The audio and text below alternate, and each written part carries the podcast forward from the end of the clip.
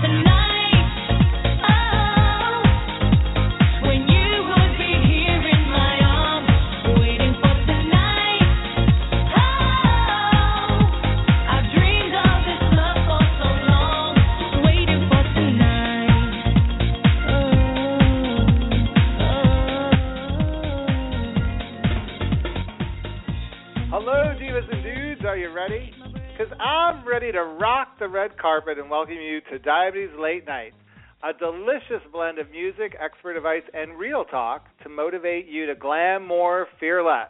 So thank you for joining us. I'm your host, Mister Divabetic, and tonight we're showcasing the music of superstar Jennifer Lopez.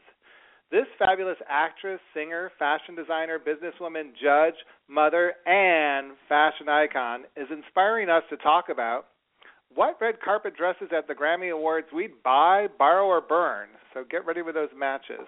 How your body image affects your overall health, from the long-term effects of yo-yo dieting to the dangerous repercussions of an eating disorder called diabulimia. Great ways to rock your curves on the red carpet. And finally, can the way you look really improve the way you're treated from your healthcare professionals on your team? My guests include the Charlie's Angels of Outreach, Catherine Schuller, poet Lorraine Brooks, Mama Rose Marie, and the founder of We Are Diabetes organization, Asha Brown. All night long, I'm in the D J booth spinning my favorite Jennifer Lopez songs, courtesy of Sony Music. You could go to iTunes today and download Jennifer Lopez's greatest hits. Now, Jennifer Lopez is known for her amazing looks on the red carpet, and in her honor, I thought I'd kick off the show by giving you my Glamour Fearless and my Glamour Hot Mess looks of the fifty-seventh Grammy Awards. I'm going to weigh in right now at the beginning of the show. In my Glamour Fearless column, these are the ones I loved, are Taylor Swift, Jane Fonda, Katy Perry, Ariana Grande, and the man who makes diabetes dazzle on the red carpet, Nick Jonas. Although I have to say that the uh, Stormtrooper snow boots he was wearing kind of wrecked the outfit. But overall, I love Nick Jonas. In the Glamour Hot Mess category, oh, these are the dresses I just did not like. Lady Gaga, I, a lot of people thought she was inspired by to look like Jessica Rabbit. I thought she kind of copied Jessica Simpson. It wasn't a great look for me. Uh, Nicki Minaj by Tom Ford, I thought she needed a stripper pole. Beyonce and Jessie J, I thought were wearing drapery. And Kim Kardashian's Gaultier outfit, I thought she stole Liberace's house coat. And unfortunately, I have to call out two of our diva inspirations uh, from last year and this year. First is Miranda Lambert. She wore two different outfits, and they were a mess on the red carpet and on stage. And then second, Meghan Trainor was a train wreck. That dress looked like it belonged on one of the Real Housewives from Atlanta. So if you didn't think I could get a little bit... Uh, evil, you're wrong, because the Happy Healthcare host just ripped out his talons to give you his ideas of what's the four one one on fashion. So before we get things started, if you like my attitude and you want to chime in, you could always go to our Facebook page. But why don't you take a minute right now and donate to Divabetic at divabetic dot org. Your tax-deductible contributions are greatly appreciated. We're getting ready to kick off more Late Night in a minute, but first, let's hear another song from our diva inspiration, Jennifer Lopez, from her album Brave from two thousand seven. Listen, I never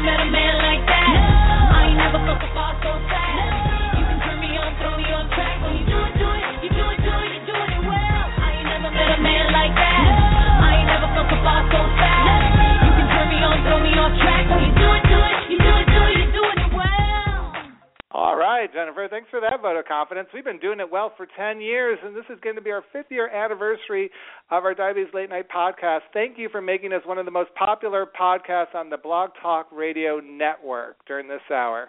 You know, tonight we're starting our stuff talking about our glamour, fearless attitude and all the different ways beauty and fashion can impact the way you manage your diabetes. Did you know that while she was promoting her book, True Love, that's her first memoir, uh, Jennifer Lopez admitted that um, the reason why a lot of her relationships didn't work out was because of low or lack of self-esteem. I know a lot of us might find that hard to believe that such a confident celebrity, especially one who looks so amazing on the red carpet, would struggle with self-worth. But Jennifer says that she felt unworthy of true love. How does your self-confidence affect you and the relationships in your life? You know, a lot of divas think that fashion is a form of self-expression, and it actually could help you boost your spirits as well as your self-confidence. And later in the show, I'll be talking to Catherine Schuller, who is the founder of Runway the Real Way, to get the scoop on how she thinks it could boost your spirits. But other people, like Jane Fonda, who I thought looked amazing in that lime green jumpsuit, said that she was taught as a small girl that everything about her was based on her looks. Her father thought that the only, the way she looked was all that mattered. She said that unless she looked perfect, uh, she didn't feel she was going to be loved. And that left a lasting impression on her body image, which ultimately resulted in a decade-long eating disorder, which I'm going to talk about later on with my guest, Asha Brown. Now, Joan Rivers made a living out of making fun of fashion. Of course, we miss Joan Rivers so much today, and she's one of the best critics. But she said in her one of her books, her beauty tips were, create, were creating your own spotlight. She knew that the magic of glitz, shimmer, and shimmer for any woman of any age could really work and help them bring out their beauty. She believed that a sequence wrap, sparkling sc- uh, scarf, or a statement necklace, like the one Jane Fonda was wearing, could change the drab into the dazzling in a snap with no change of clothes necessary. Now, if you want to express yourself, I said, go to Facebook and let me know what you thought about my comments, because guess what? We're going to get ready to play Buy, Borrow, or Burn with a woman who loves to express herself, and that's my first guest. Please welcome Lorraine Brooks. Hi, Lorraine. She's here. She knows she's taking notes right now. Lorraine. Hi, Mac. How are you tonight? I'm very well. How are you? I'm good. I, I know I heard you you were watching the Grammys. Did you watch the Grammys? I watched part of it. I, I turned it off at about ten thirty or eleven o'clock because I'm an early riser, but I, I did see enough of it to um, to uh, voice my opinion about a few things. All right, so let's play my favorite fashion game, Buy, Borrow, or Burn. This is where we look at the dresses out on the red carpet and we decide which ones you would buy, which ones you would borrow, and which ones you would burn. Well, I like I, I liked what Jane Fonda was wearing. I thought she looked terrific for a woman of her age, and um, I think that, you know, as as a person who's getting older myself, I, I like the way that she's been carrying herself lately, um, and um, it was good to see her, and it was good to see her looking well. But so buy, borrow, or burn, Fonda. I would buy Annie Lennox's sequin jacket and those skinny slacks she was wearing. I thought she looked absolutely terrific. Um, I wish she hadn't unspiked her hair, but that's okay. Um, I would borrow Lady Gaga's dress, but only to wear to a Halloween party. And I would absolutely burn, you're talking about women, but I'm going to throw a guy in here. I would absolutely burn Pharrell Williams' suit with the shorts and that horrible bellhop outfit he was wearing when he was singing Happy with those dancers. I thought he was just the most ridiculous-looking thing I had ever seen. Well, you know, I agree with you on that one. I think Pharrell was just, I don't know. I mean, he tries to do something. He did the Mountie look like two years ago. Now he's coming back with the the little Boy Scout thing or whatever. I thought it was a little strange myself. But Lady I'm, Gaga. I'm going to write him a letter. It ain't work for you, Pharrell. Awful. Okay, here's my buy, borrow, burn. I'm using, I thought I'd use cast members to tell you who I'd buy, borrow, and burn for. So I would buy Katy Perry's dress for Catherine Schuller. I think Catherine rocked that dress, and I love that dress, and I, she would be the one I think could wear that so well. I would borrow, I'd go to the the backstage of The Voice, and I would borrow Gwen Stefani's um, Ver, uh, Versace jumpsuit and, and let Asha Brown wear that. I think she'd look amazing in that. And I would give Mama Rose a torch, I would give Patricia some lighter fluid, and Lorraine, I would hand you the match so that you collectively could burn Rihanna's dress. Because I like that she looked like a cupcake rather than a tart, but I, st- I still think it's a, it was a difficult uh, dress, and if anyone could pull it off, she was probably the one to do it. I just thought it was like too much dress for one occasion. Well, I, I have to agree with you there, and um, I, it's interesting that you would give me the match. How did you know I was a pyromaniac? I don't think I ever told you that. You didn't, but you know what's so interesting about this tonight is we're we're we're looking at fashion as a way to build self-confidence. I know you've been doing some workshops around just the way people look and how how our healthcare professions handle, you know, treat them. Do you really? Uh, what was coming out of some of that dialogue around just the way people look, and it could be anything from their age to their gender to their race to, you know, dressed up or dressed down. Uh, do you feel there's some disparities, disparity around how people are treated in the healthcare oh, system? Absolutely. I was talk- I was teaching a class this afternoon about uh, cultural sensitivity or cultural competency, and uh, one of the things we talked about was making snap judgments about people based on how they look. And that could be um, it could be how you look in terms of your cultural background or your racial, um, you know, the way you look racially or the group that you belong to. It could be an age-related thing. It could be a weight-related thing. It could be the way you dress. It could be the way you wear your hair. I showed a couple of pictures of a of a young black man who had braids in his hair, and they thought one thing about him. And then there was another picture that I showed them of an overweight, middle-aged white female, and they had certain opinions about her. And this was all based on just the way a person looks. So I think that – and I was talking to a group of uh, healthcare students. They were uh, um, students in um, um, uh, diagnostic medical imaging, like sonography. And I was telling them that, you know, healthcare, um, a lot of times your, the, the attitude of your healthcare provider can be either helpful or hurtful to you if they're making certain assumptions about you just based on the way you look or the way, you know, some superficial characteristic about you. And you'd be doing your patients um, a disservice, not only – the ones that you that you are making poor assumptions about, but you can also be doing a disservice to the ones that you're making good assumptions about, because you might be wrong about that too, and you might therefore not ask them certain questions or not, you know, uh, recommend that they get screened for a certain disease if they look a particular way. For example, you you can't look at someone and tell whether they have H I V or AIDS. And you might overlook that if you don't think that the person belongs to a group that you might traditionally associate with, with that disease. So I think it does make a big difference, the the, the judgments we make about people and how we therefore um, treat them, not just as healthcare professionals, but just in everyday life. Well, you know, that it's. I think it's even more horrifying when you add to it the judgment already associated with a diagnosis of diabetes. I mean, so many people uh, have these judge people, specifically more with type two, but I'm sure everyone would agree who's living with type one, and we could ask Asha Brown a little bit later on the show. Most people, the general public, doesn't really know the difference between type one and type two. They they kind of prejudge everyone on it. So the idea that you're already feeling judged by your family, friends, and coworkers around the diagnosis, and then that you could be actually going into uh, your health uh, center and feeling and, and having what you said happen would kind of it's almost two strikes against you right off the bat. Oh, I totally agree, and I, I've experienced that myself, um, you know, in terms of people looking at you and deciding uh, that you're not compliant or that you're not doing the right thing or that you are lying when you say you're doing one thing when they, they don't believe you because, you know, the results are not showing up the way they think they should be.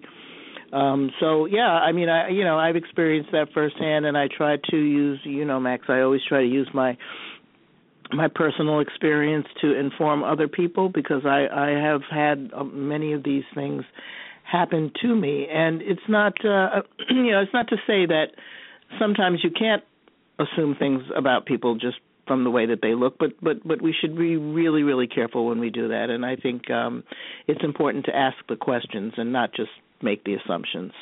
And I also think it's important, the other message is that how you look does matter. And it's, you know, if it takes five more minutes to get ready in the morning or a little bit more time to put, you know, quote unquote, put yourself together, it's worth it based on the positive side of what you were talking about as well. Not that you're trying to um, become something that you're not, but being the best of the best version of yourself, and, and taking a minute before you leave the house to really, uh, it just makes you feel more confident if you're dressing up, doing your hair, getting things ready. I, I feel I I do feel like when I dress better, people have a different opinion about me. So that's oh, just my absolutely, feeling. And you know, I mean, I think it's we, we all have to look as good as we can. Uh, given whatever our circumstances are, and you shouldn't feel bad badly about yourself just because you may or may not think that you look better or worse than the next person, because I think it's really important to be the best you you can be. And um, so, you know, uh, I always, you know, have a fresh manicure, and I try to keep my hair trimmed and the, the, the kinds of things that I like to do to um, to make me the best me I can be. And I don't have to look like J-Lo or anybody else. I, I can just look like the best Lorraine I can. So I, I totally agree with you, Max. Totally. And that's why we're looking at the red carpet, because these are famous people who have a whole team around them to make them look the best that they can be, and that's the spirit of the show tonight. We're looking at fashion, obviously, from different sides tonight, and how it could be positive and negative, uh, a positive and negative impact on your health. Uh, we heard about Jane Fonda on your love life and Jennifer Lopez. It could impact so many parts of your life. But specifically tonight, we're going to be talking more about diabetes, and I know you wrote a poem for us about the red carpet. Well, I did, and it's a little uh, not like most of my other poems. It's it, it's it's just my sort of take on, on looking your best and doing the best you can do. And I call it Wear It Well. Grammy this and Grammy that. Does this outfit make me look fat? Sing your song while wearing leather. Looks like you have it all together. Glitz and glamour, pearls and gold. Try not to look like you're too old. Makeup, swag, and knee-high boots. Dye your gray hair to the roots. All this fashion, I declare, it doesn't get me anywhere. Red and blue and black and white, honey, your dress is way too tight. Madonna's still cool by all reports, but why did Pharrell wear a suit with shorts? Fashion is good if it's done okay, and it's good to do it your own way. I wear what I like in color and style. I want to look in the mirror and smile. If it makes you feel good, I say wear it and grin. Put on the things that your body looks good in. I'm not much of a slave to fashion, but if I'm going to wear it, I'll wear it with passion. So whatever your style is, go for the top. Keep shining your colors and don't ever stop. Develop your polish, come out of your shell, and whatever you're wearing, keep wearing it well. As Jennifer Lopez said, you're doing it well. That's so right. You really, that's, I love that poem. Thank you for sharing, and we'll put that up on the Divabetic blog tomorrow and send it also out in our newsletter, which you could register for at divabetic dot org. Lorraine, did you know? Uh, do you know anything about our diva inspiration, Jennifer Lopez, tonight? I know she's from the Bronx, and so am I, so I'm already her sister. Oh, my God, L- Lorraine, you're from the block. Well, Jennifer Lopez, she's Jenny from Rodeo Drive at times, too, because she's dance, she's pop, she's R and B, and she she's hip-hop. For her, it was all, it's all about embracing all of those things musically and emotionally and putting it all into her li- lyrics and her sound that makes her so unique. Let's take a listen to a song from the Bronx about Jenny and the Block.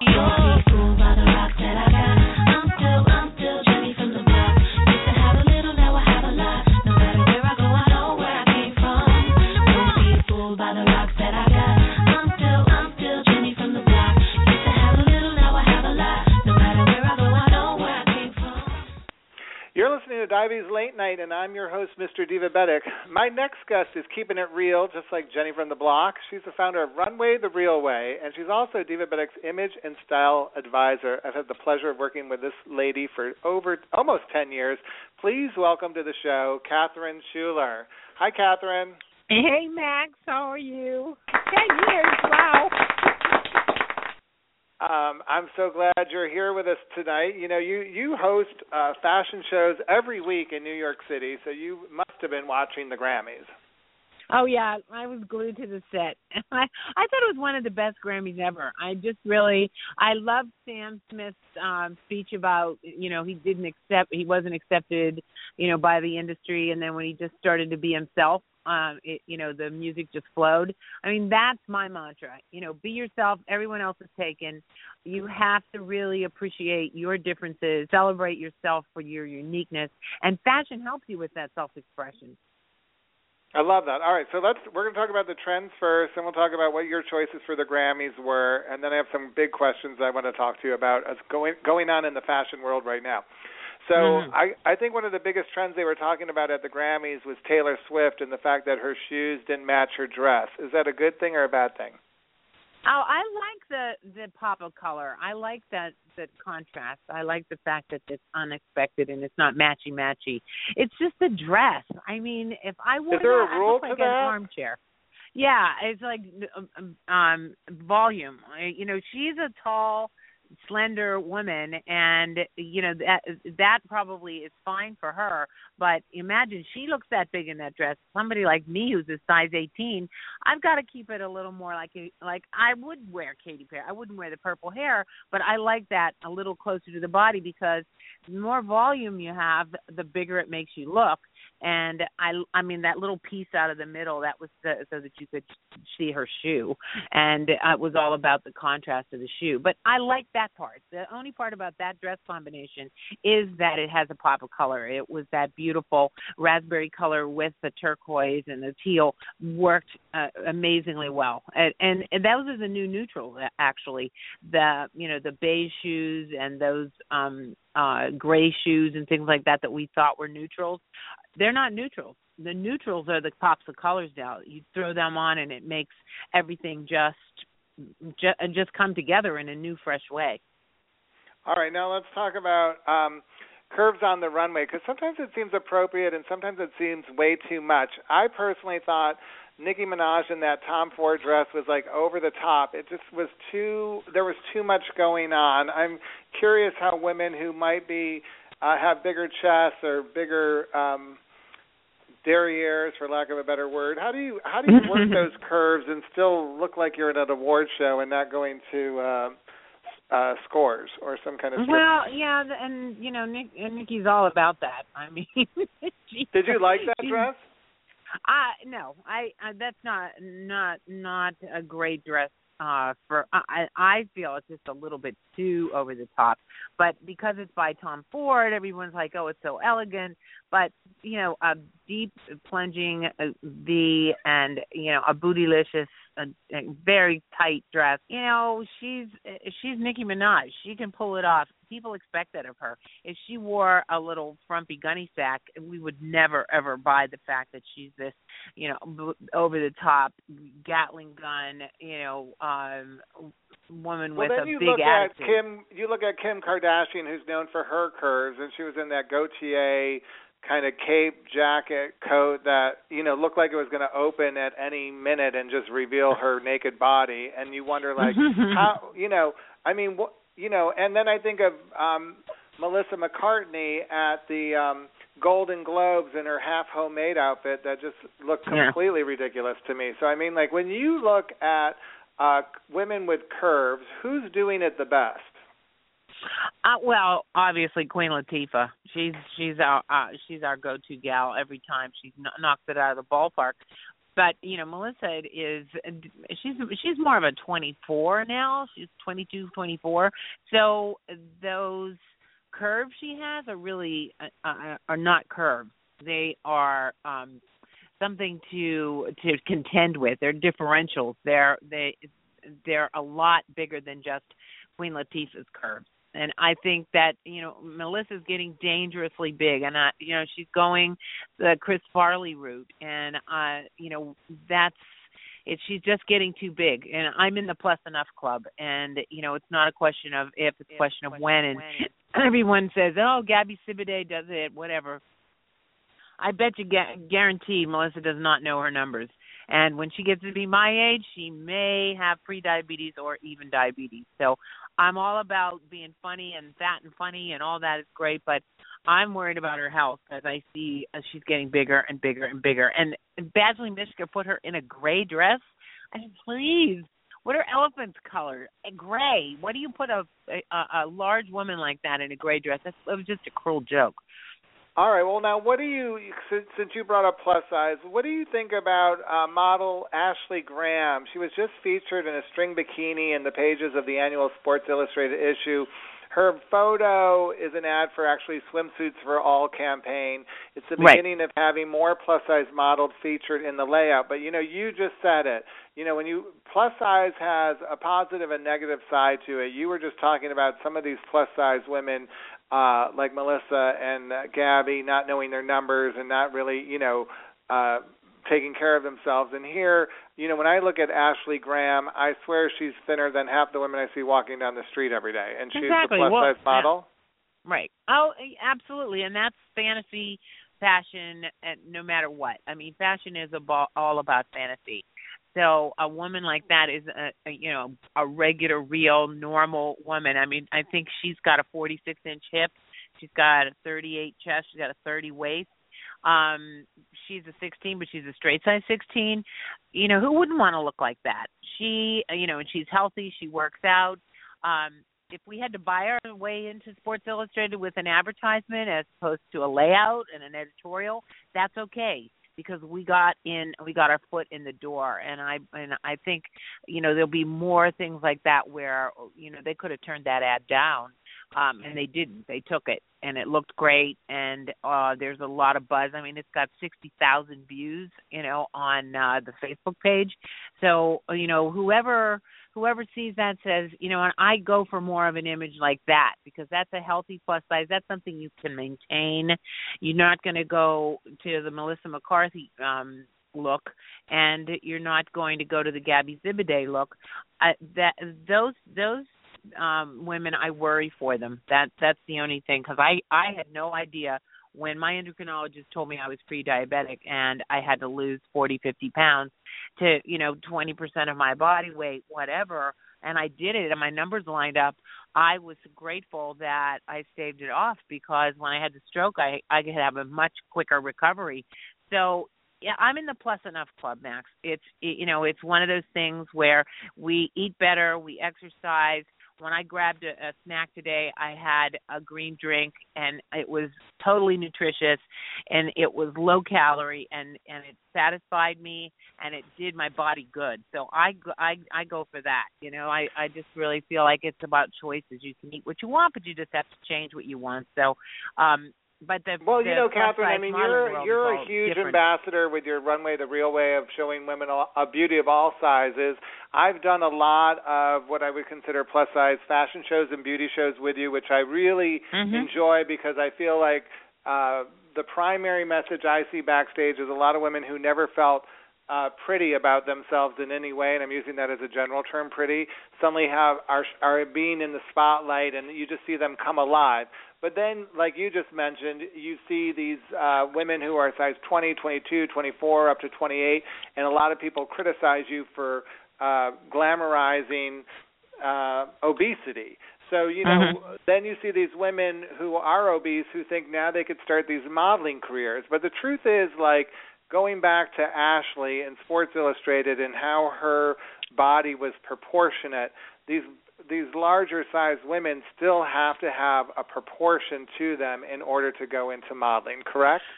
Absolutely. There's just a lot less modeling gigs for them because when you see them in the frame, the manufacturers don't want to feature them because they – They're they're afraid that the, the women are going to look at that and say, that's going to make me look that large.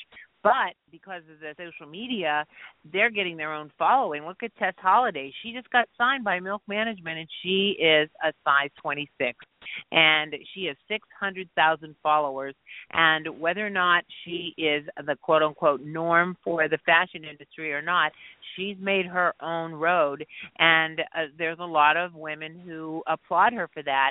Uh, I just don't want – I I think that women are applauding each other because it's they're not stopping themselves no matter what, no matter what.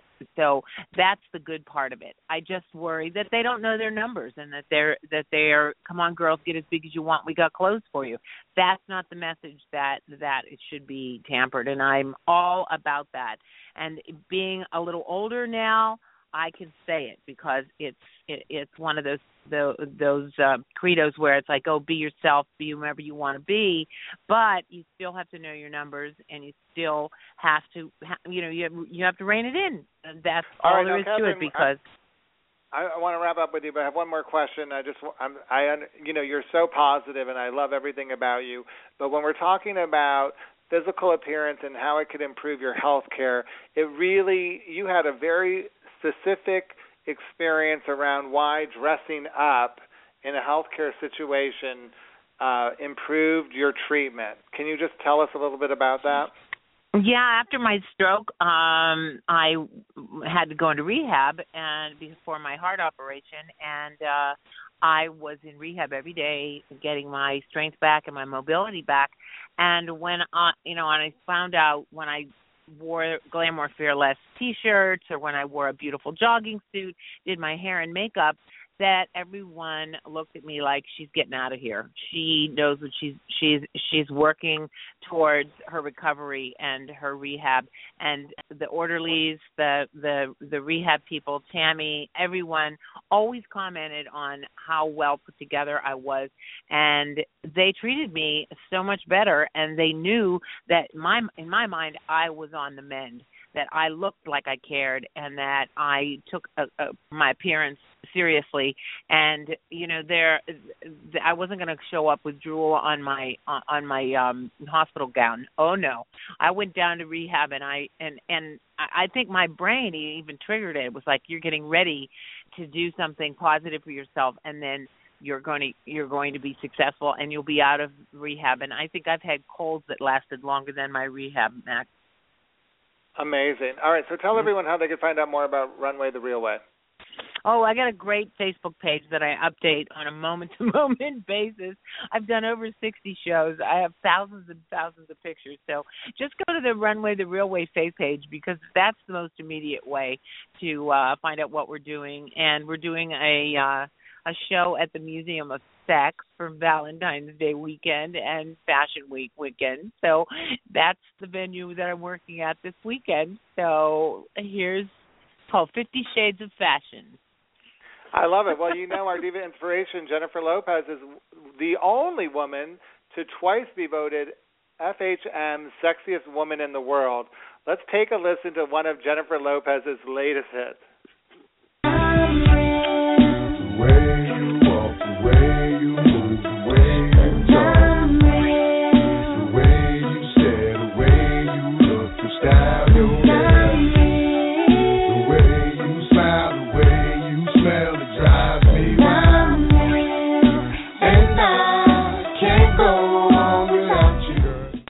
All right, so how does Jennifer Lopez, who's not living with diabetes, help us talk more about diabetes? Well, we're going to get real right now and have some real talk with the Charlie's Angels of Outreach. Please welcome Constance Brown-Riggs. Hi, Constance.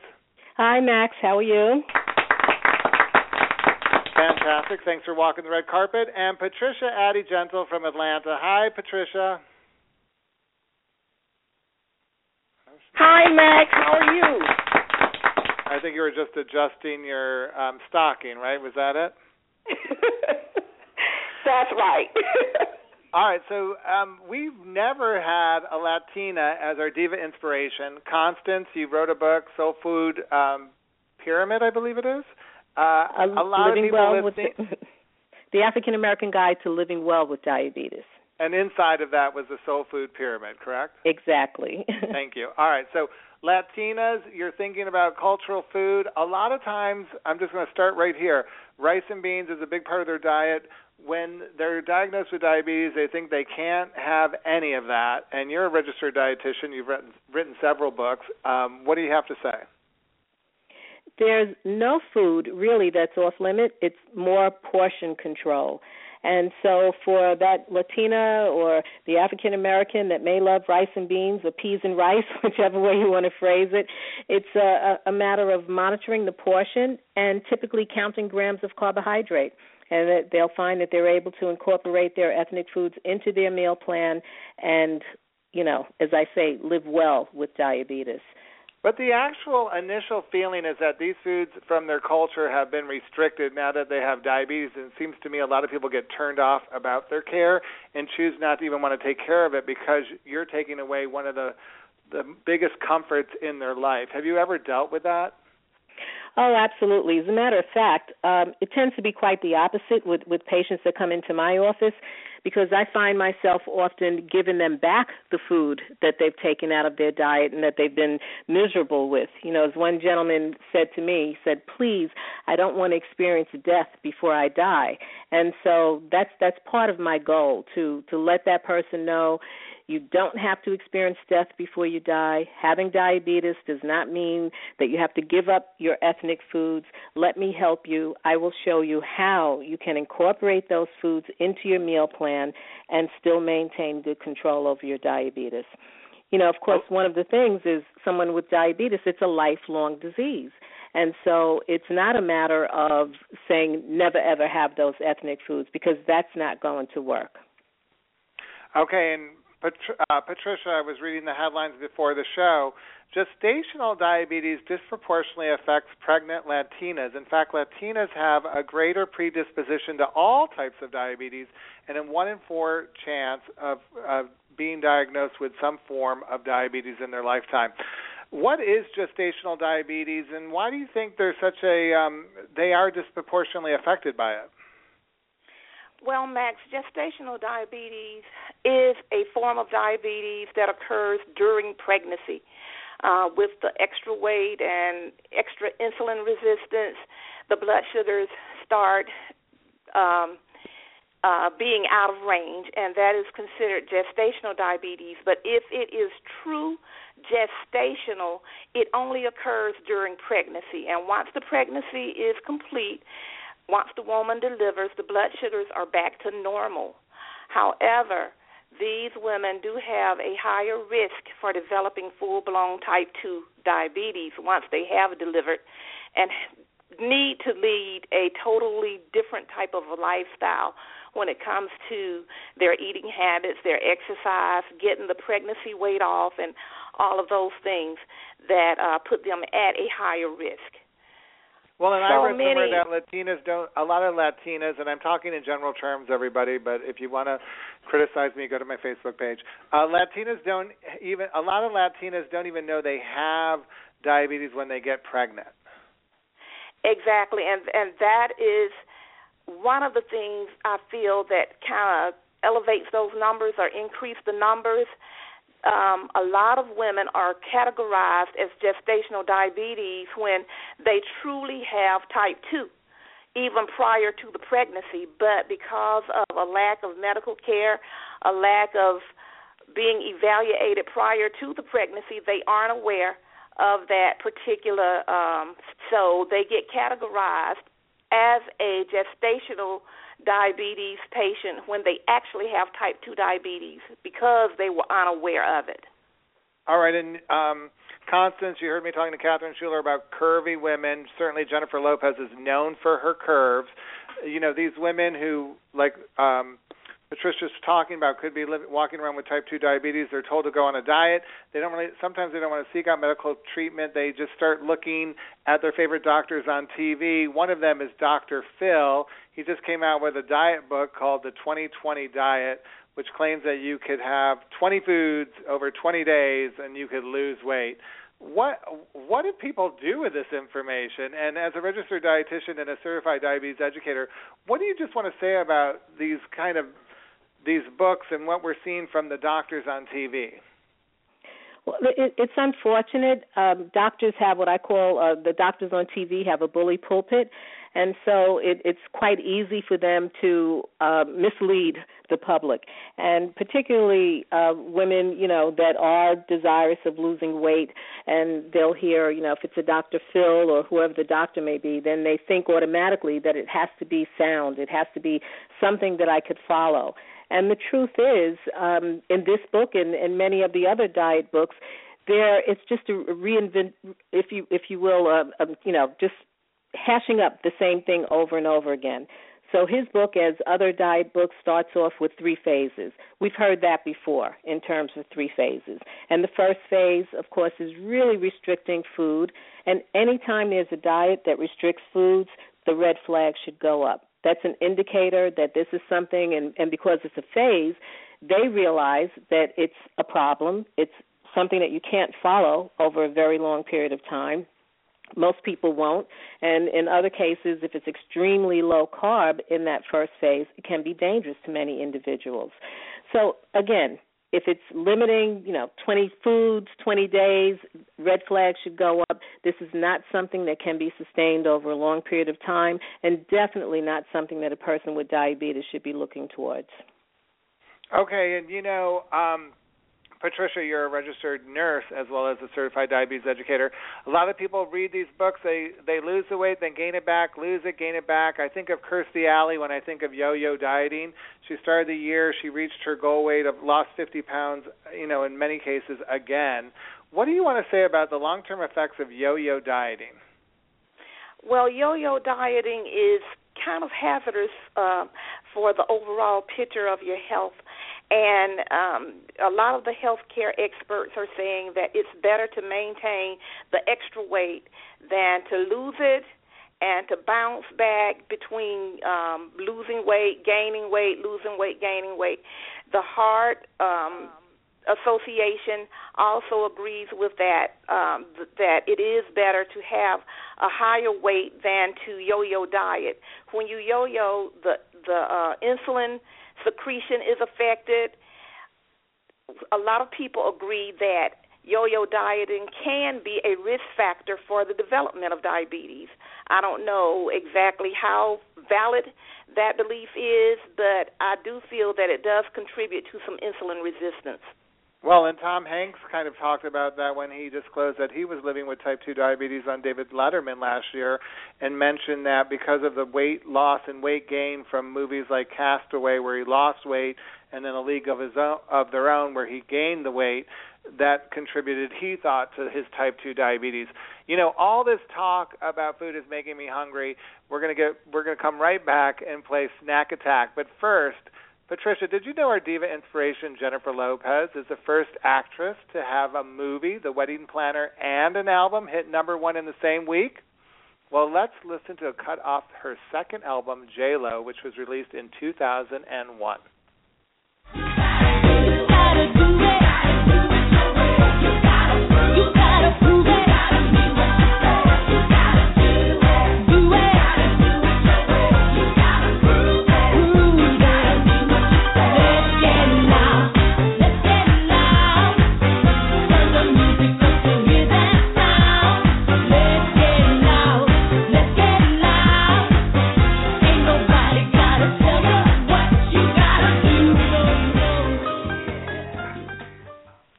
Okay, just open the cupboard, and Constance, it's time to play Snack Attack. Is it totally whack, or is it a smart snack? Cheetos just released their new product, Sweetos. It is a really colorful package. I'm kind of looking at it. It's like an Easter uh, Easter colors, and it's cinnamon instead of cheesy in flavor. Um, it looks kind of tempting, I guess, and uh, I'm interested. Is, what do you think of Cheetos? What, I mean, Sweetos. What can you tell me about Sweetos? Totally whack. That sums it up. Actually, um, it's it's more, unfortunately, in my mind, more fake food. And and we want to get people into eating real food. Satisfy your sweet tooth with strawberries dipped in a little bit of chocolate, two grams of carbohydrate, not high at all. Um, Sweetos is, uh, again, uh, you know, it's not even promoted as a healthy snack. They recognize that. It's um, an alternate to Cheetos, except it's sweet with a little cinnamon taste. For the person with diabetes, if they should choose to indulge in it, the important thing is to count the grams of carbohydrate. Um, but my vote would be to just totally keep it out of the diet completely and go more towards real whole foods, more fresh fruits, and there are plenty of um, ways to make those fresh, fresh fruits nice and sweet to satisfy the sweet tooth without a lot of artificial, you know, chemicals and, and things, you know, that It's totally whack. That's all I can say, say Max. No, I love it. And I, but you brought up an important point. A lot of people, I think, with diabetes look at the sugar uh, grams. They don't look at the carb grams. You kind of mentioned that quickly on the back of this package. Why, why do we look at carb grams? Well, it's it's really the total carbohydrate that's going to impact one's blood sugar level. Um, you can look at a package. Um, I'll use maybe pretzels as an example, and um, I don't recall the exact grams of carbohydrate, but, but let's say there's uh, thirty-one grams of carbohydrate, and there may only be one or two grams of sugar. So that's totally, if you're only looking at the sugar grams, that's misleading, and you're going to get an unexpected bump in the blood glucose levels because you're thinking there's only two grams of sugar that you have to be concerned with, when in fact it's the total thirty-one grams. So sugar is part of the total carbohydrate. And I know oftentimes people will quote numbers as to how much sugar should be in the diet and so on. Um, as I tell my patients, put it very simple, we all know things that are high in sugar that we shouldn't be eating large amounts of, cookies, cakes, jellies, candies, you know, whether you have diabetes or not. So we don't have to get hung up on, on the sugar so much as looking at what the food item is and then looking at the total carbohydrate. And what do you recommend to people who do, you know, they, they have a misstep? You know, they're going along great, and, you know, I hear this all the time, like one bad snack leads to more cravings and more snacks, you know. So, you know, they screwed up. Yesterday I was at the office, and actually they had a big bowl of peanut M and M's on the countertop, and I had to wait for a while to go in, and I was, I ended up having like three handfuls, which kind of like, you know, threw me out of whack, and it just seemed like I wanted more and more sugar the rest of the day. And unfortunately, some, sometimes that does happen. Um, what I encourage my patients to do is, you know, immediately after that to try to have more of a higher protein um, meal or snack, and that can help to lessen some of that craving for the sugar thereafter. Also, um, uh, just to throw out from the psychological perspective, one, as I call it, dietary indiscretion does not mean, you know, it doesn't define your whole week or your whole month. So we always have to put those things in proper perspective. There's three meals in a day, seven meals in a week, and how many, uh, sorry, seven meals in a week, three meals in a day, seven days in a week, twenty-one meals. So, you know, put it in proper perspective. And if we look at the same thing, if you're snacking three times a day, healthy snacks, if you have one snack, one dietary indiscretion, it's not the end-all. You just want to, you know, get back on track after that. But sometimes it can, you know, you, you can have this almost insatiable desire for for sweets. And um, keeping the carb on the lower side, taking in a little more protein will help to calm that down, as long as there's, you know, it's not a problem in terms of insulin or anything else that's going on. Great advice. You know, our diva inspiration, Jennifer Lopez, recently wrote her memoir, True Love, in which she explored one of the most challenging periods in her life as an artist and a mother. She confronted her greatest challenges and identified her biggest fears, and ultimately emerged as a stronger person than she's ever been before. Let's take now a listen to a song that I think is all about rebirth.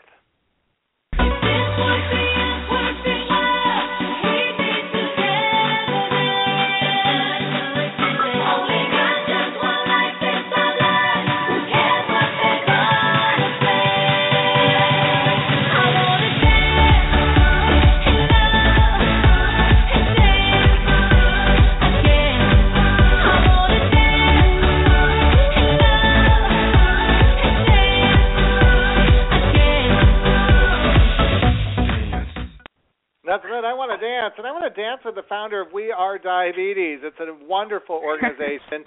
My next guest, uh, she's been on the show before. Please welcome back Asha Brown. Hi, Asha.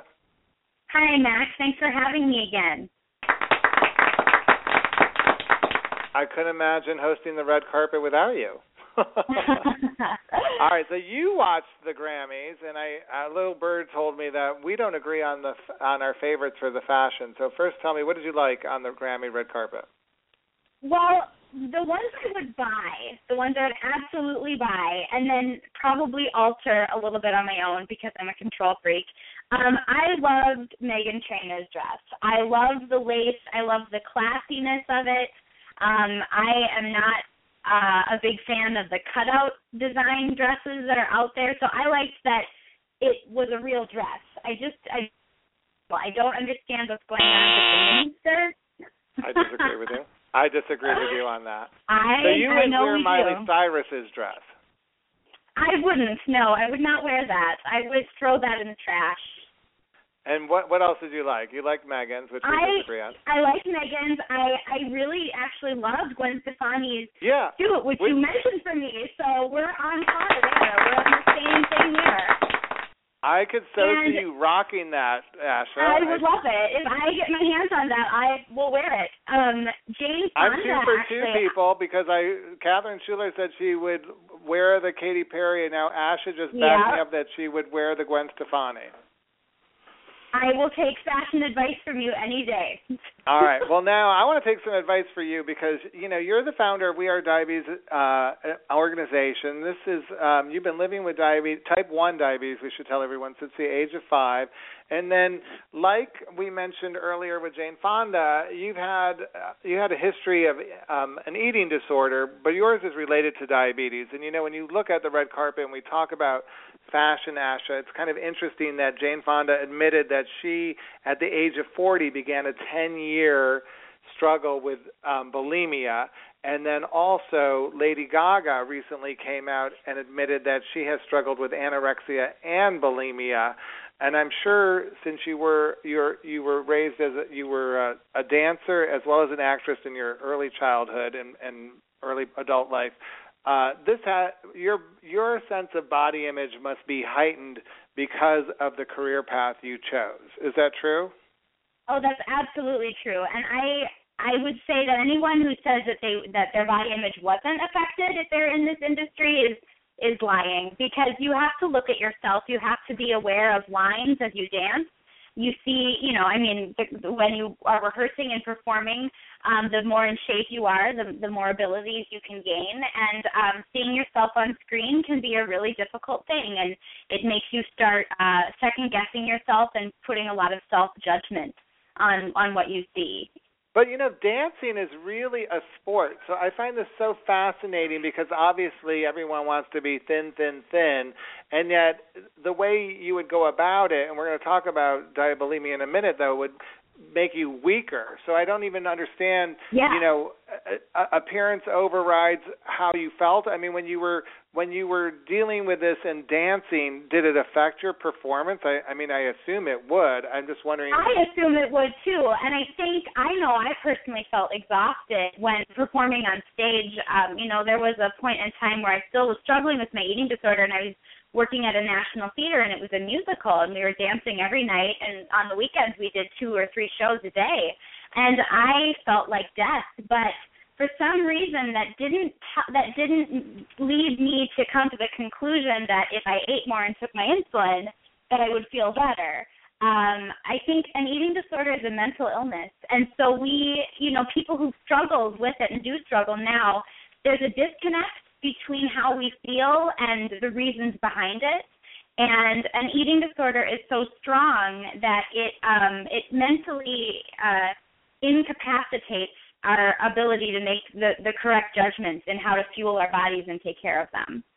Okay, so let's talk about the eating disorder, diabulimia. What is yeah. it, and what? It, tell us how you what it was.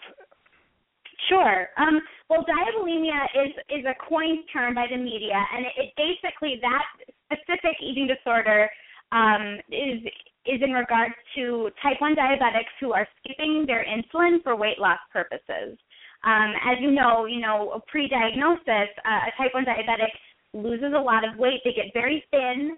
Um, you know, they're using the bathroom a lot. They're eating thousands of calories, but they're not holding on to that weight because, you know, their blood sugars are five to eight hundred. Um, and so when they're treated finally with insulin, you know, for their after they're diagnosed, um, their body returns to a healthy weight. And um, insulin is a hormone, and if, if it's not used very precisely, it can lead to weight gain.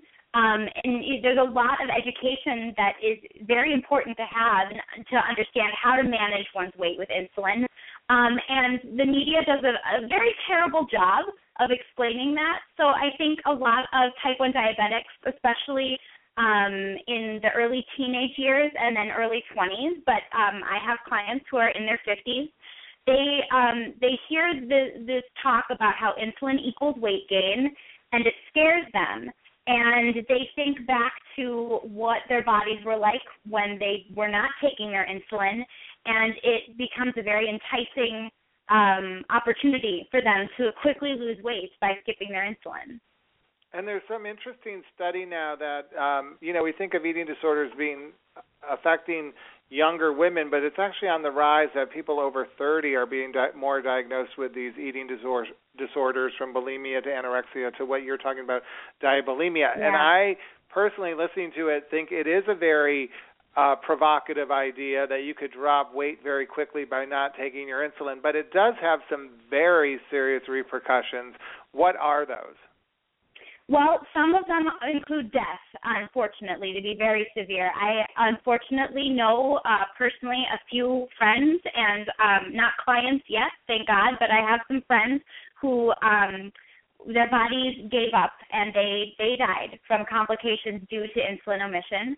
Um, other complications that you can live with but that uh, limit the joy that you might be able to find in life are uh, severe gastroparesis, neuropathy.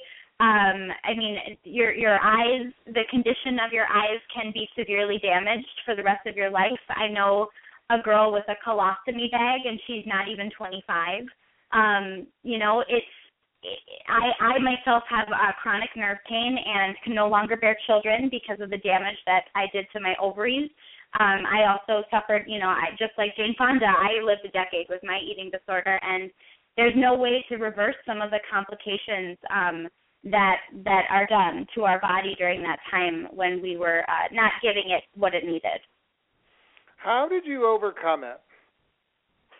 I um, got very scared that I was losing everything in my life that was important. And because I had such a, a powerful eating disorder, I really hadn't noticed in the last couple of years how everything was falling apart. Um, I had a really good slap in the face moment, so to speak, when I was actually booked to do another national show, and I was called by the the manager, um, the stage manager, and he told me that he'd checked in with the last show I'd done, and I'd missed so many performances from being sick that he said he couldn't he couldn't hire me. I was unreliable, and I just realized that I had totally ruined my career. And, you know, and he said, this isn't, you know, this isn't a diabetes thing. It's just that you're obviously very sick and we think that you need to get better. And, I mean, they didn't know I had an eating disorder, but they knew something was wrong. Um, I guess along with that, my husband also told me, we were newlyweds at the time, that he didn't marry someone to watch them die. And I realized that I had to um, embrace the idea of, of possibly gaining weight to regain my health. Um, or I would risk losing my husband, who was the best thing that had ever happened to me. Wow, I mean, it's an amazing story, and I know we should tell everyone they could go to We Are Diabetes, uh, that's the organization, and you, you you go out and lecture. You also just mentioned how you do coaching for these women.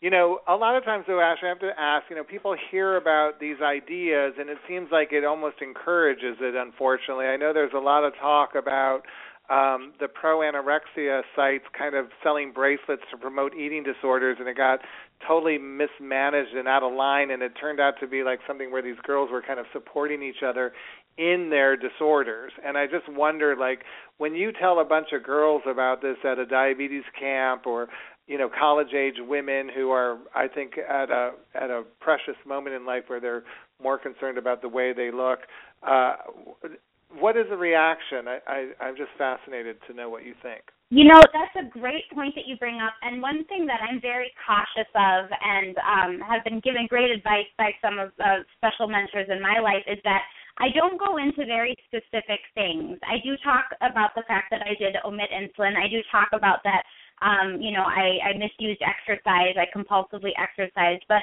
Um, I don't give details as to how deep some of those things go because I'm very careful never to sprout ideas or share specifics, um, you know, in in prevention of, of, of perhaps someone getting the idea and saying, well, I'm going to do that tonight. Um, and the other thing, too, is that it is very careful to choose your words wisely when talking about this, especially with teenage girls with type one, because hormones are changing, their bodies are going through growth periods, they're already uncomfortable being different, and um, they already feel isolated. And it's such an important topic to discuss, but it has to be done very carefully, um, and, you know, um, it must be done with people who are educated to talk about it and not people who are just sensationalizing the idea. And how do we talk to someone with an eating disorder, the people around them? I'm going to use my, my niece does not have an eating disorder, but I'm just wondering, my mother's a grandmother, you know, her parents, her uncles, her aunts. How would we, if my, if, if my niece who's in her early twenties was suffering from an eating disorder, how do I how do I talk to her? I mean, I'm never supposed to mention how she looks again, because whatever I'm saying might actually ignite this again on her, or how do you address it? What do you advise to the, the you know, loved ones around the person? Sure, and, you know, just to let you know, we do have a, a section on our website that's how to talk to a loved one who's struggling with diabulimia or diabetes and an eating disorder, just for anyone who wants specifics on that. But something to keep in mind is, yeah, it is better to stay away from how you look physically. Um, if you're if you're concerned about someone and you want to, you know, show them you are concerned, um, you know, you can say that you look you look like you've got a lot going on. It looks like you're really holding, you know, dealing with some dark. I'd really love to be there for you. I'm here for you. I won't judge you. Um, you know, the judgment factor is huge, um, and that is one fear that keeps a lot of people from coming forward with their struggles. The other thing that's really important is you never should tell someone with an eating disorder that they need to eat more, um, or that they need to take their insulin, because that's not going to work, and it will make them rebel and hide their stuff even more from their concerned family members. That's great advice.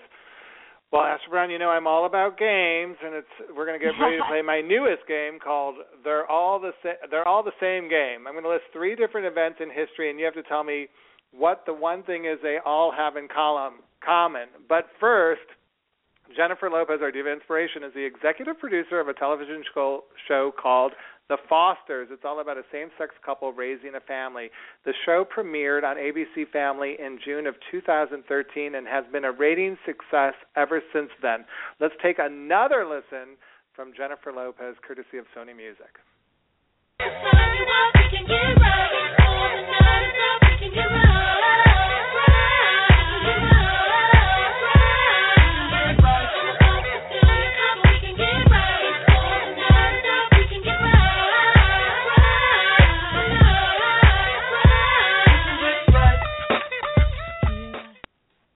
All right, here are the three things. What do these three things have in common?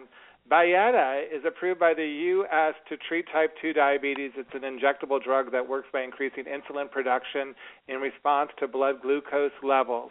Second one is our diva inspiration, Jennifer Lopez, stars alongside Jane Fonda, who we talked about earlier, in the romantic comedy Monster-in-Law. She received fifteen million dollars for her role, making her the highest-paid Latina actress in Hollywood at the time. And three... Oh, Glam More Fearless. Divabetic's official website creates a place of entertainment and education for women and men affected by, living with, or at risk for diabetes. What do they all have in common? I have type two diabetes. I'm sorry? Do they have? Do they all have in common type two diabetes? I really have no idea. Let's phone oh, a no. friend, and we... That was, it's time for, the, we're playing, they're all the same game. Patricia, she's phoning you. What do you, what do you want, what do they all have, what do these three things have in common? Well, Max, these three things are all celebrating their tenth year anniversary. Wow. wow. Asha, did you know that? Yes. I am so happy to have been a part of Divabetic's earliest beginnings ten years ago. Hard to believe. That is right? amazing, Max. Congratulations. It's hard to believe. Thank you. I'm sure. And if Jennifer Lopez wants to share some of that fifteen million dollars with Divabetic, we would really appreciate it. Oh, yeah. Uh, I, you know, my fa- my favorite moment before we move on to our last guest and talking to my Mama Rose Marie was that, you know, when we first started, it was designed by our our website was designed by Susan McCaslin, who still manages our website, thankfully, and it was just an online T-shirt store which featured um, T-shirts that we were raising money for different diabetes organizations with, and um, because of the response from people, I was encouraged to get into outreach, which uh, led to doing fabulous outreach events with Catherine Schuller, who you, we met earlier. Patricia was on that, and uh, Mama Rose Marie, for sure. And uh, since then, we started the podcast, and we've been able to invite all these new friends, including Constance and you, Asha, to be on the program. And, of course, with Lorraine Brooks, how can we not uh, – she's such a big part of our Divabetic family. So it's been a wonderful ten years for us, and I, I hope uh, Jennifer and Jane Fonda feel the same way. All right, now, for playing our game tonight, Asha, and helping us raise awareness for – Divabetic in a fun new way. I'm not going to say diabetes. You're going to get a new Naturals gift basket filled with di- uh, diabetic, low, glycemic, tooth-friendly sweeteners, a Cabot cheese gift basket filled with an assortment of delicious low-fat cheeses, Doctor Greenfield's diabetes lotions and products, which are specifically di- uh, designed for people with diabetes with sensitive and delicate skin, and Spry Publishing is going to give you a prize giveaway. They're the premier publisher of health books and media, delivering valuable content on a wide range of medical subjects, including the fabulous book, The Complete uh, Diabetes Organiz- Organizer by Susan Weiner, who's been on the show before. What do you think of those prizes? I am surprised because I didn't even get it right. It's all about raising awareness. You, uh, Jennifer Lopez said you got it right. She said, get it right to kick off that segment. All right, everybody, guess what? Uh, Jennifer Lopez's big break came in with the T V comedy series In Living Color, where she was one of the Fly Girls. Do you guys remember that? Here's the first single off her very first album, If You Had My Love, released in nineteen ninety-nine.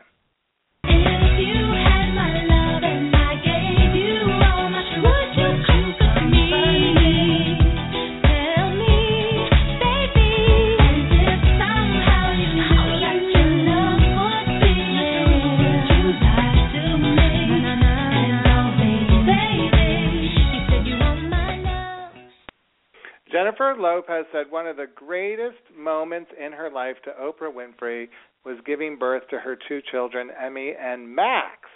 Well, you know, I'm not a mother, but I think my final guest can relate to that. Please welcome to the show our very own, we're so lucky to have her on, Mama Rose Marie. Hi, Mama Rose Marie. And hi, Max. Nice to be here again. Curious, Mama Rose Marie, we're talking about the red carpet at the Grammys. I know you were watching them. What was your favorite dress? No, my favorite was Taylor Swift. I just loved it. I thought it was really um, very unique. I loved the shoes and the dress. I just loved it. And what about, uh, she's got to be your peer, Jane Fonda. What did you think of that? Uh, Lorraine loved that pantsuit. What did you think of it? Well, um, I disagree with Lorraine. I think uh, I would have liked to have seen her in a dress rather than a pantsuit. Wow. She's got a I'm wonderful shocked. figure. Well, I think that she's got a wonderful figure for her age, and, and she showed it off beautifully in that pantsuit. But I still think that that occasion calls for a pretty dress for a woman of that age. What do you think of how how celebrity fashion has changed? I mean, obviously, when you were a college-age woman, you were looking at Elizabeth Taylor, Princess Grace, Sophia Loren. Uh, I don't know. How do you think they relate to – how do you think these current group of celebrities like Taylor Swift, Katy Perry, Nicki Minaj relate uh, – compare the two? Completely different, completely different. Nowadays, a lot of cleavage is showing. – We never would have done that back in my day. And also, going back to Taylor Swift, her shoes were did not match her outfit. Boy, back then we had to have the shoes matching the outfit perfectly. So uh, that would be the difference. I love it. All right, so what's your uh, Glamour Fearless tip for February? My tip for February comes from uh, Divabetic's good friend and under. Underology founder and skincare expert, Connie Elder. Connie has participated in several Divabetic events in the past. and he recommends having a good facial exfoliation the day before any red carpet in your life, so your skin is sure to look its very best. She said that this could be done inexpensively by just using anything from a gentle facial scrub, an enzyme, a gel, or a home microdermal um, abrasion system. Make sure that you moisturize effectively after exfoliation your skin, too. The next day, You're, you'll see how your makeup will glide on and enhance your natural beauty. So no matter what dress you wear, you will look wonderful on that red carpet. Great job, Mom. Thank you for being a part mm-hmm. of the show. Well, hey, everybody, you. We're getting ready to end the show, but first I have to bring back uh, Runway the Real Way. Catherine Schuller never told me what her picks were for the red carpet at Grammy night. Catherine Schuller, what do you want to say? What did you like on the red carpet? I loved Rihanna. You could see her from the um, the balcony. You loved Rihanna? I did, I did like that. I mean, it's you know, it's all about that. It's all about that to me. And Constance, um, I really liked. No, uh, Constance Brown-Riggs, what did you like on the red carpet? Would you believe that I missed the red carpet? I was out of town, Max. What can I tell you? You're going to be Beyonce's dress. Uh, you're going to be Beyonce's dress. Um, Patricia, what did you like on the red carpet? Sorry, Max. I missed it, too. Whose dress should we, Asha, whose dress should we give Patricia to wear? Oh, I don't know. Um... I think we give her the shorty shorts Lady that Lorraine Gaga. didn't Lady like. Gaga. You could give her Kim Kardashian's bathrobe. Oh, but, Max, I can tell you, um, and I don't remember who said it first, and I agree with her one hundred percent about Pharrell. I totally agree with that. Didn't see the red carpet, but I can't stand him in that little suit. All right. On that note, everybody, we're going to wrap up. This is our big Glamour Fearless Fashion Show. You know, next month, we're playing Carrie Underwood on our March Diabetes Late Night. But tune in next Tuesday night because I'm doing my Don't Let Diabetes Kill Romance special podcast for the year. I want to thank all my guests for being on the show tonight and expressing their fashion sense with us. And thank you all for listening. Please subscribe to the Divabetic e-newsletter at divabetic dot org and check out Divabetic's Facebook page and my videos on Mister Divabetic's YouTube channel. Let's end with one more song from our diva inspiration, Jennifer Lopez. And remember, every diva has an entourage, and I'm so glad to be part of yours. Let's get happy and stay healthy together. When you rolled up in the Escalade, saw the W J to the ballet, knew that it was game. When you looked at me, pulling up your sleeve so I could see the rolly blade. So you later in the corner booth, raising up a toast so I would notice you, but your heart's in this. Think you ought to know. Doesn't matter if you're balling out of control. All that matters to me is that you treat me right. Give me all the things I need that money can buy. Yeah. Think you gotta keep the edge too low. Think I'm gonna spend your cash out. Even if you were broke, my love don't cost a thing. Think I wanna drive your Benz? I know. If I wanna float, I got my own. Even if you were broke, my love don't cost a thing. When I took a chance, thought you'd understand. Baby, credit cards are in romance. So you're trying to buy what's already yours. What I need from you is not available. And so